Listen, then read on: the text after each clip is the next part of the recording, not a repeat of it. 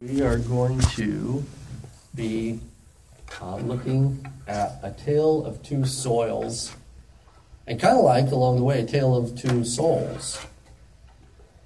Interesting little little word word thing there. So, so Jesus told stories and he told parables, and so this is the parable of the soils. Four soils, and then a sower, which is just a planter, right?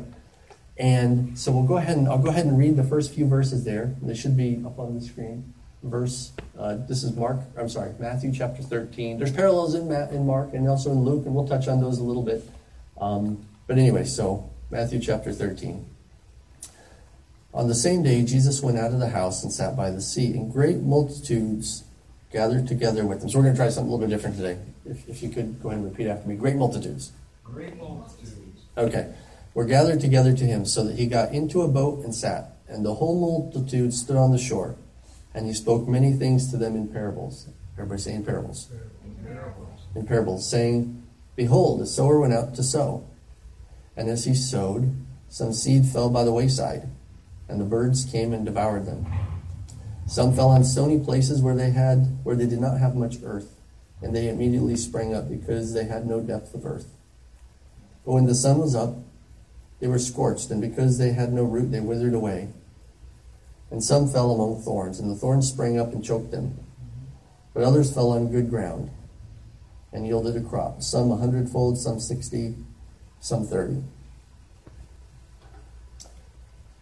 He who has ears to hear, let him hear. So I put together a little chart. So this is what the chart looks like of everything that we know now, right? We know that he's given a parable. He's given us some different categories of different soil types. And we know that there's some, you know, outcomes, immediate outcomes and some later outcomes. And so, so I just kind of put it in there. We'll, we'll look at this a little bit more in a minute. But, um, and then the next verse, verse 10 says, And the disciples came and said to him, Why do you speak to them in parables? So why do you why do you why does Jesus speak to them in parables? So there's a popular myth that's around that says um, parables are a way to expound truth that you otherwise wouldn't be able to understand. And um, so we're going to see what Jesus says about it. Well, he says the purpose of parables isn't to expound truth. The purpose of a parable is to hide the truth. To hide the truth in plain sight, right? Why? So those who have ears to hear can understand the hidden truths. But those who don't have ears to hear won't understand the hidden truths. So Jesus used parables with, with the crowds. That's why we, you know, said with the, with the multitudes. But when in private, he explained the parables to his disciples. Why? Well, it has to do with the definition of a disciple, so we're going to get to that. Back in New Testament times, it was only the elite, the best, the best of the best students that got a chance to be a disciple of a rabbi. The rabbi would come around, and if he was super impressed at who you are, he'd call you, or you might be able to approach him, and uh, then you could be you could be a rabbi. It's kind of like you know, if you could get through the rabbi training and make it through all his wickets, then it was kind of like a lifetime ticket to the good life. It's kind of like if you're in Chicago and you got and you got elected to be an alderman. You know, it's just like you've got all the money that you need. Just take all the money from the constituents, put it in the big bathtub, and go like this, right? Money, money. Okay, but it's a bit less corruption back then. Um, but anyway, so so when a rabbi called a young man to be a disciple, the disciple's main goal wasn't to learn what the rabbi had to say. The main goal was to follow the rabbi, to live with the rabbi, to learn from the rabbi, to be changed to be like the rabbi, right? To spend so much, I've had the same mannerisms, the same phraseologies, uh, you know, the same interactions, habits, patterns, even the same voice, you know, speech and thoughts and things like that. So others would see the rabbi in them. So biblically, disciple, mathete, right? That's the Greek word. Learner is what it means. Someone who follows the teachings of another not only a pupil, but an adherent. So they are spoken of as imitators of the teacher. So that's what a disciple is. So a disciple of Jesus isn't somebody who just believes in Jesus. They're somebody who follows him. They're somebody who has a desperate passion to be like the rabbi, to be like Jesus. Right? And so only a disciple was, was, was, was given Jesus' message, right? Um, so how do we know if we're a disciple, right? If we're like a real disciple or if we're a fraud? Are we getting God's message or are we not? Well, because God knows our hearts. That's how. So if we have a heart to walk in his ways, and that's like our main intent, right? That's what we, we want to know what he has for us, and so we could go ahead and walk in that in obedience, then he will open up the scriptures like, like you'd hardly believe. And so he's the one who can tell. So during football games, you know how during football games, whenever they call a play, they go like this? And then they go like that, and they call the play, right? Why? Everybody knows that, right? And so nobody can, the other team can't lip read and go ahead and steal their signals, right? They can't intercept play calling. And a more extreme example is in wartime, right? Paths, paths of communication are, are, you know, secret, they're hidden, right, uh, to military posts, but they're also encrypted to prohibit the enemy from getting the crucial information, right? So the same things happen in, the, in this day and age. There is a war going on. It's the grandest scale, right, being waged as we speak. God's kingdom of heaven against Satan's forces of darkness. And it really is a war. We seem to think so often that we're just playing patty cake, but we're not. This really is a war here that we're in. And Jesus encrypts his teachings into the parables, right? They can't be unencrypted by anybody, by no amount of studying, by no amount of seminaries. You can't unencrypt Jesus' messages. The only thing on the planet that can unencrypt his messages is a heart that's, that's desiring to follow his will. That's the only thing that'll unencrypt, unencrypt them. And so, um, but if we do not Oh, so then this is this is anything. If we and then if we obey the small portion that he gives us, he'll give us a little bit today, right? If we obey that small portion, then he'll give us a little bit more. And if we obey that, then he'll give us a little bit more. And if we keep doing that, then guess what? Pretty soon we're going to have an abundance, and that's what he says here in just a second. But the multitudes are, but the multitudes came to Jesus, right? So shouldn't Jesus be like, you know, expounding truth to them also? Not really. No. Why, why would Jesus want to hide truths from them? Because not everybody has good intentions. Right? Jesus said, Don't throw your pearls before the swine. He was following his good advice, right? Um, but anyway, so it's not that Jesus has closed their eyes. It's not that he's trying to hide something from, from them that, that, they really you know, need or deserve. It's that they've closed their own eyes, right? They don't want to hear the message. And so here's Jesus holding out salvation to them, and they plug their ears. That's what, so that's what's going on here. Um, so it's crucially important to our lives, our spiritual lives, that we put Jesus on the throne, right, and make him Lord. So th- that's why here at Arise Church, we don't just believe in Jesus, we follow him, right? And because we, we understand this truth that if we don't follow him diligently with, with all of our heart, that the Bible will be a closed book to us. So, uh, so much so we built it into the vision, right? So uh, one of the you know three points is we joyfully follow Jesus' commands, being transformed into his amazing likeness, right? Because if we don't have this in place, then our Christianity is going to be nothing more than feel good stories with no power. So then, verse 11. He answered and said to them,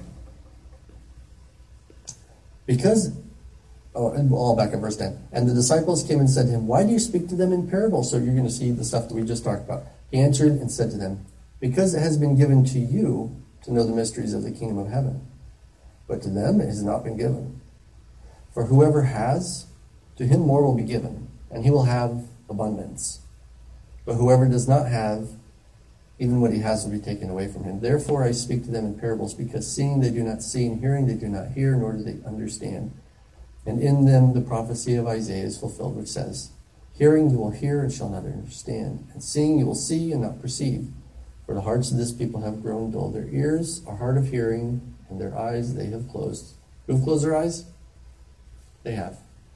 Lest they should see with their eyes and hear with their ears, lest they should understand with their hearts and turn so that I should heal them.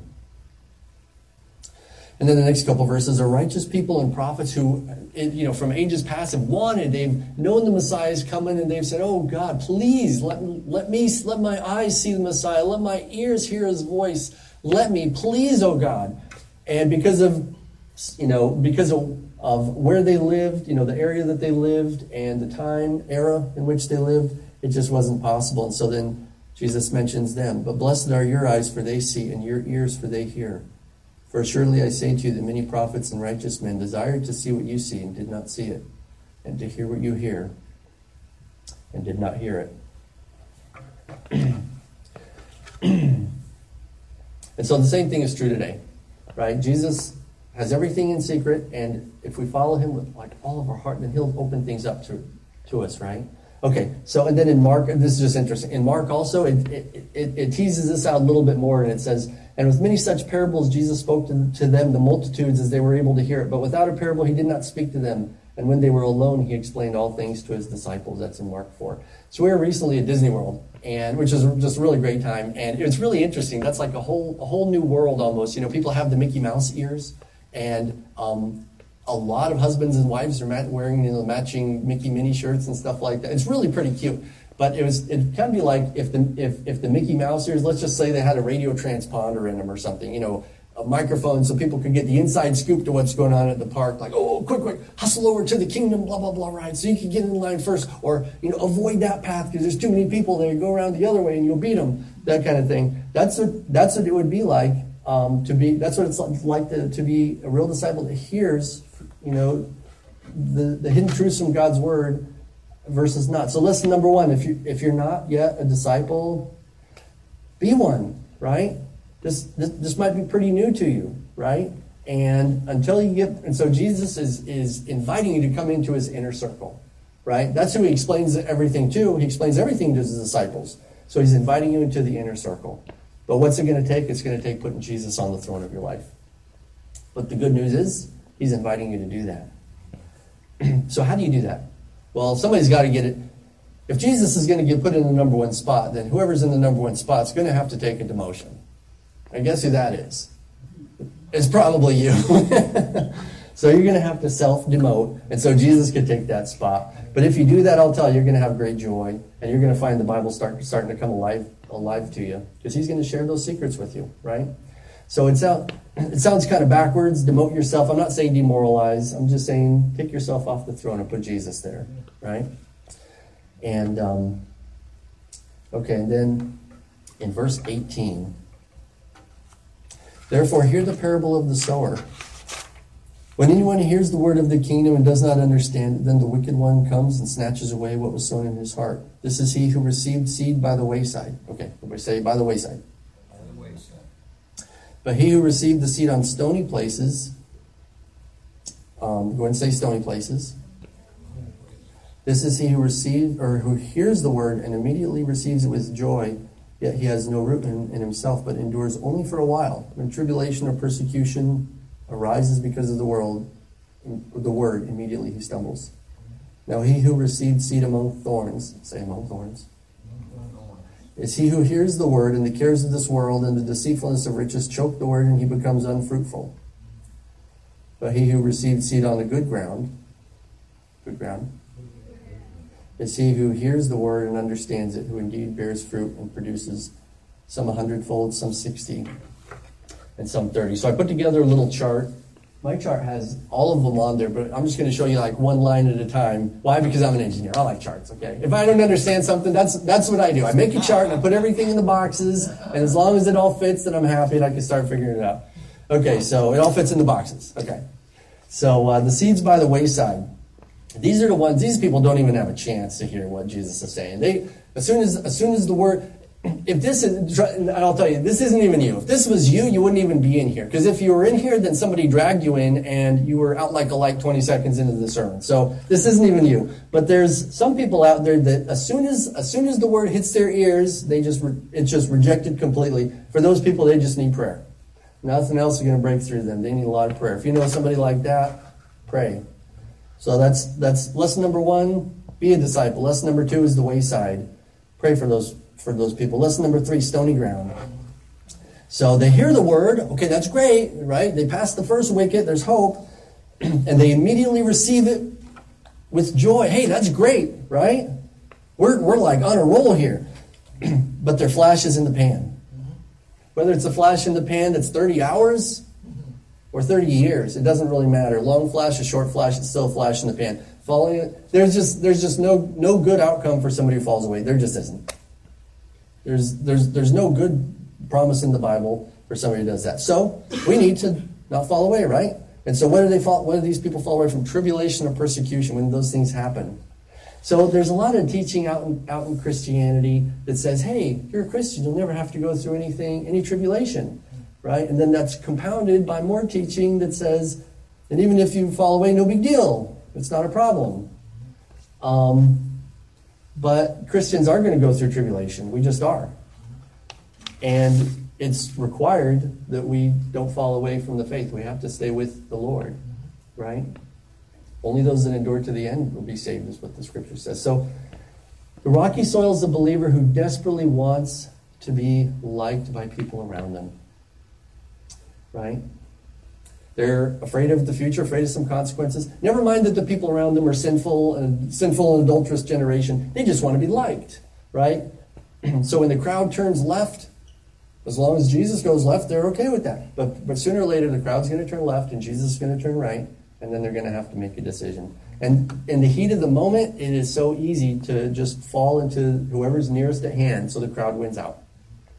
So the rocky soil people are those that choose reputation relationships over Jesus, right? Because they say, Jesus will understand. He'll be there after the party. I'll come back when the party's over. And then they forget to come back. You may be a rocky soil believer. If so, how would you know? you know because God's telling in your spirit as we've been talking. And if that's you, then He's putting the fear of the Lord in you to say, No, I need to take action. so, what can you do? What, what kind of action can you do? So, I'll tell you what I did 20, 20 years ago. I was 20, well, almost 20. I was 20, 24 years old in the Coast Guard. And so, I, I recommend something similar to you uh, if this is you. So, accept the fact that you're going to go through tribulation and persecution. It's just going to happen, right? You can't go around it, can't go over it, you got to go through it. and accept the fact that uh, you're going to be tempted to choose the crowds over Jesus. And so, um, and it's going to cost you your reputation. If you follow Jesus, it's going to cost you your reputation. So, what I did, what I'm recommending, is you put an end to the reputation before others have the chance to. Beat them to the punchline, right? Put an end to it when your timing on your terms, because um, if you don't, then you may not have enough fear of the Lord to actually follow through with it if it's on their terms and in their timing.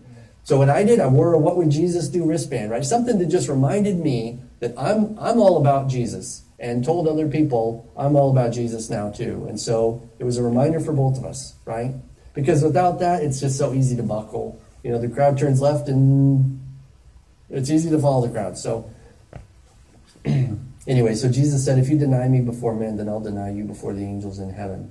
So the consequences of messing this up are pretty catastrophic. So you got to get this one right. So be proactive about it. Is my recommendation. Then lesson number four: among the thorns. These are these are ones who hear the word. Okay, that's great. There's hope, right? But the word is choked out by the other things that enter in, right? So this person becomes unfruitful. And it doesn't matter if they produce fruit for five days or 50 years. Falling away is still falling away, right? And so what are the causes? Really, what it comes down to, and I know we don't like this word, but it really comes down to is idolatry. Idolatry, the heart about different things. What are those things? Cares this. Oh, I, I packaged a couple extra things in here from like you know the Mark version and the Luke version, so so it's all so so so it captures all of it, right? so the cares of this world, the deceitfulness of riches, the pleasures of life, the desires for other things. So one, one or more of these things, if you're a thorny soil, one or more of these things is on the throne of your heart. And it's taken Jesus' place. And if it doesn't come off the throne, then Jesus will eventually, you know, leave and that's and that's fallen away. So how could these apply to you? So or how do you know if any of these apply to you? Okay, so I'm going to give you a little bit of advance warning here, okay?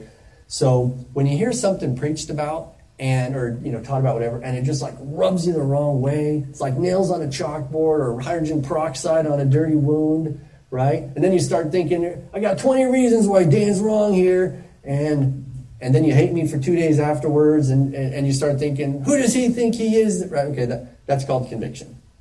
Okay. And that's how you know when something applies to you. So when god's placing his finger on something in your life that he wants you to fix right? But recognize conviction. So then that way, after your anger towards me subsides, okay, then you can take action and do something about it, right? And so the neat thing about like public preaching is that you can be in your own junk and nobody has any idea uh, what it is. As long as you don't like stand up and start, then everybody will know. But as long as you can keep yourself bottled up a little bit, then you can then you can go home and deal with your issues, you know, between you and God. So um, with God's help. By the way, do you know what hydrogen peroxide does? um, to clean wounds. If the wound's clean, then there's no pain, there's no sting. That's how you know when you're over your issue. When that thing is preached on and it no longer cuts you to the heart. It no, no longer feels like, you know, nails on a chalkboard to you. That's, that's when you've, you know, processed it enough to be, to be through it. So, just a little so I, I did a little calculating, and because I went to some churches where we did church like three times a week and stuff for quite a while, I've sat through over a thousand sermons in my adult life. Over a thousand sermons, right? There's probably some other people that have been around for a thousand sermons or more too. Um, so I've had plenty of issues to deal with. I know exactly what it feels like to sit there and listen to a preaching that just is, you know, nails on chalkboard in, in, in my spirit because God's putting his finger on something that he wants me to fix. But then I also know what it's like to go and go back and fix that thing by his power and then come and hear the same or similar message again and to have it not be nails on chalkboard. So, just a little advanced warning here. So, so what, what are some of these idolatry things? Cares of this world, right? So, keyword cares and keyword of this world, right? So, this is um, excessive worry or concern about situations. It can be the low side of money.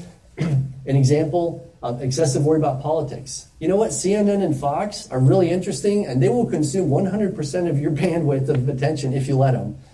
They just never shut up. They just keep it, it just keeps going, right? I'm not saying don't be informed. I'm just saying keep it between the lines. Okay. The world's fallen. We're always going to have problems, and you're not going to fix it by watching the news or by losing sleep over it. So do all we can do reasonably. Um, but Jesus didn't give us a task to fix the world. He gave us a task to be salt and light in the world and to prepare ourselves and others for the world to come, eternal life. He'll fix the problems when He makes everything new. We'll do what we can along the way. Um, but excessive worry is an idol. It can be an idol in people's hearts, and it will choke out God's word. Um, I, I think there's, I know there's people out there who will go like this in front of the news for 24 hours if sleep didn't interrupt them, and there's no way they would go to church or do anything else because it's available. So excessive worry. Um, you've heard people say, "Oh, they're more he- too heavenly minded to be earthly good." Okay, there's there are people like that, and there's about one out of a million, and the other 999,999 have the opposite problem of being too earthly minded to be any heavenly good. So, watch out for that one. Okay. Then number two, uh, the deceitfulness of riches. Um, so the word word of God can be choked out by the low side of money cares of this world, right? Or by the high side of money, the deceitfulness of riches, right? So the low side, not having as much as you need, and the high side, not having as much as you want. When Carnegie was one of the two richest men in America, somebody asked him, "How much money, you know, do you need until you until until you've got enough?" And you know what he answered? Does anybody know what he answered? Just a little bit more. That's right. Just a little more. That's the deceitfulness of riches. There's always more out there, and you'll never have as much as, as would make you feel comfortable. You'll always, because you'll always come back with, oh, I just want a little bit more. So Jesus told the parable about a man who finally did get as much as he wanted, and it didn't end pretty. It started his the the rebuke of the man started out with you fool, and then after that, it just didn't get any happier. Not happy. So in Luke it says, where your treasure is, that's where your heart will be. Right. So the deceitfulness of riches can take a first place in, in our hearts sometimes instead of Jesus, and we need to promote Jesus. Number three, pleasures of life. Nobody likes pain, but everybody likes pleasure, right? Pleasure is addicting. God gives pleasurable things, right? There's good food, things like that. But those things can become an idol. So for some people it's food, for some people it's entertainment, TV, sports, right? News. For some people, unmentionable things. So, so the general rule of thumb, um, if you wouldn't be proud to publicize it, then you shouldn't be doing it. So Madeline, I'll tell you, if we left it up to Madeline, she would just eat desserts all day long. All day long. But you know what? So as parents, we have to regulate that. We have to say, no, no, no, you have to eat dinner, and we have to hide the desserts. But as an adult, there's very little to stop you from overdoing it with pleasures, right? And so, so we had to. So when we were down in Florida and um, on, on on the cruise, um, it was it was nice to get pampered a little bit, right? To have somebody else make the beds and stuff. And after a couple days, I was like, you know what? This is kind of nice. I think I could get used to this. so little warning bells went off in my head. Uh oh, you know, alarm. I need I, I need to be careful because this is like you know this would be dangerous to try to you know continue this. So it was nice for a time, but uh, so this can be over uh, well-intentioned things, a job or material goods or that, or not well-intentioned things that lead to sin, right? That's dangerous. And so and, and, and we convince ourselves, we say, oh, if, we only, if I only had that thing, then I'd be happy, content, fulfilled. And then the thing is, when we get that thing, then we turn to the next and put something else on the throne of our heart and say the same thing about that. Oh, if we only get that thing, then we'll be happy, happy then we'll be happy, content, and fulfilled. And it just keeps getting, you know, cycled to the next thing and the next thing, and we're never really happy or content or fulfilled because the wrong thing is on the throne of our heart. How do I know? Because I've been there, right? Because we're humans, and everybody's subject to the same traps, and I've been there. In either case, it's idolatry because it's placing something in the place of Jesus on the throne of our hearts. That's among the so that's among the thorns, right? Those those four things. So God's word is choked out by these things. And you know what happens in an ultimate fighting match when somebody gets choked out? it's just not happy for them, okay?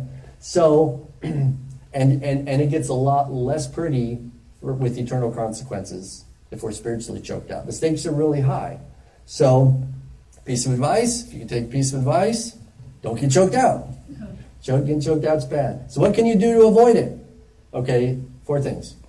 A, accept the fact you have an Achilles heel on one, one or more of these things, right? Cares of this world, deceitfulness of money, pleasures of life, desires for other things. Yeah, you know, in Alcoholics Anonymous, they teach to say, I am an alcoholic, to just admit that you have an Achilles heel, that you're prone to going in, in one of these directions. B, ask God to forgive you for making something more important to Him. C, depose the idol and put Jesus back on the throne of your heart. And then D, go and do it no more. Nothing, it's not complicated, but it's difficult. Because sometimes it feels like a little piece of us is, is getting torn down when that thing's coming off the throne. But you know what? We're not going to be truly fulfilled until it's off the throne and Jesus is on the, on the throne. And, and you can't even do that without Christ's help anyway. And God's willing to help you. So if you hunger and thirst for righteousness, you will be filled. Lesson number five the good ground. Okay, so here's where it gets meaty and juicy. They, this one hears the word, okay, great, we're off to a good start, and understands it. Oh, that's the first time we've heard that one here. The first one to understand the word. So if the rocky soil is the hare that springs up fast, but it's short lived, a flash in the pan, then the good ground is the tortoise, slow and methodical. Continues and continues with patience until it bears fruit. It, re- it knows that slow and steady wins the race and that the prize is only at the end of the race, right? And, the, and, and that's at the goal of bearing fruit. And so they don't give up until fruit happens. and so to do that, you have to hold on to the word. You have to be resolved to not let the word go no matter what. The rocky soil expects persecutions and tribulations. It's going to happen, so it's prepared. That way, when it happens, hey, I knew this was going to happen anyway. They've already sacrificed their reputation, so the relationships, the chips with those have already landed, right? And it cultivates its field to eliminate thorns. So, because thorns naturally spring up everywhere. You know, any little spot that we have of dirt, uh, give it a, give it about a week, and we've got weeds there, right? Thorns just spring up everywhere, right? So, if you see a field without thorns, it's because somebody's been cultivating that field. So, this person allows themselves, they cultivate their field of their heart by allowing themselves to be convicted for the purpose of eliminating thorns, fixing personal issues. That's how you can cultivate the field of your heart, right? So, summary tale of four souls, soils, and four souls along with it. Only the good soil is heaven bound. It's, it's so it's critical that you and I become good soil. But you can become good soil, right? It's not like we're left here to wonder how do we do this. He's given us so many tips along the way. We've talked about a lot of those, but the shortened version is this expect persecution and tribulation. It's going to happen. Put your reputation to death on your own terms while you still have the fear of the Lord to do so. Because when the time comes and you don't have the fear of the Lord, then you won't be so prone to do so. Cultivate your field to eliminate the thorns. Accept conviction. That's how, what it means to call. Accept conviction. Use it to overcome your issues as God reveals them using His power. Let no thorn stop you. Plan for the long haul. Hold on to God's word firmly. Be patient and never give up. You're going to produce the fruit as long as you stick it out. And then, and then one last thing, last slide, come to Jesus. So John 3:16, everybody knows that, right? So my question for you is who do you know that would willingly die in order to preserve your life? Who is it that would see the Mack truck coming and would step in front and push you out of the way? You may not be able to think of any people that would do that. But I want to introduce you to Jesus because he did do that. The Mack truck of eternity was coming at you and coming at me. And he willingly stepped out in front and pushed us to safety so we could have a safe eternity. Who is he? He's the rescuer of souls. And he's offering to be your friend and my friend. Some people say that Jesus is a crutch. He's a lot more than that. He's a pole vault. Because he'll pick you up out of the rottenest, dirtiest, scummiest place on, on the planet, and he will vault you to a place of prominence and position in his kingdom, and he'll honor you here. So if you don't know Jesus, then you need to get to know him. And if that's the case, come and talk to myself, come and talk to Eddie or Randy or just about anybody in here. So that's all. We're going to go ahead and pray.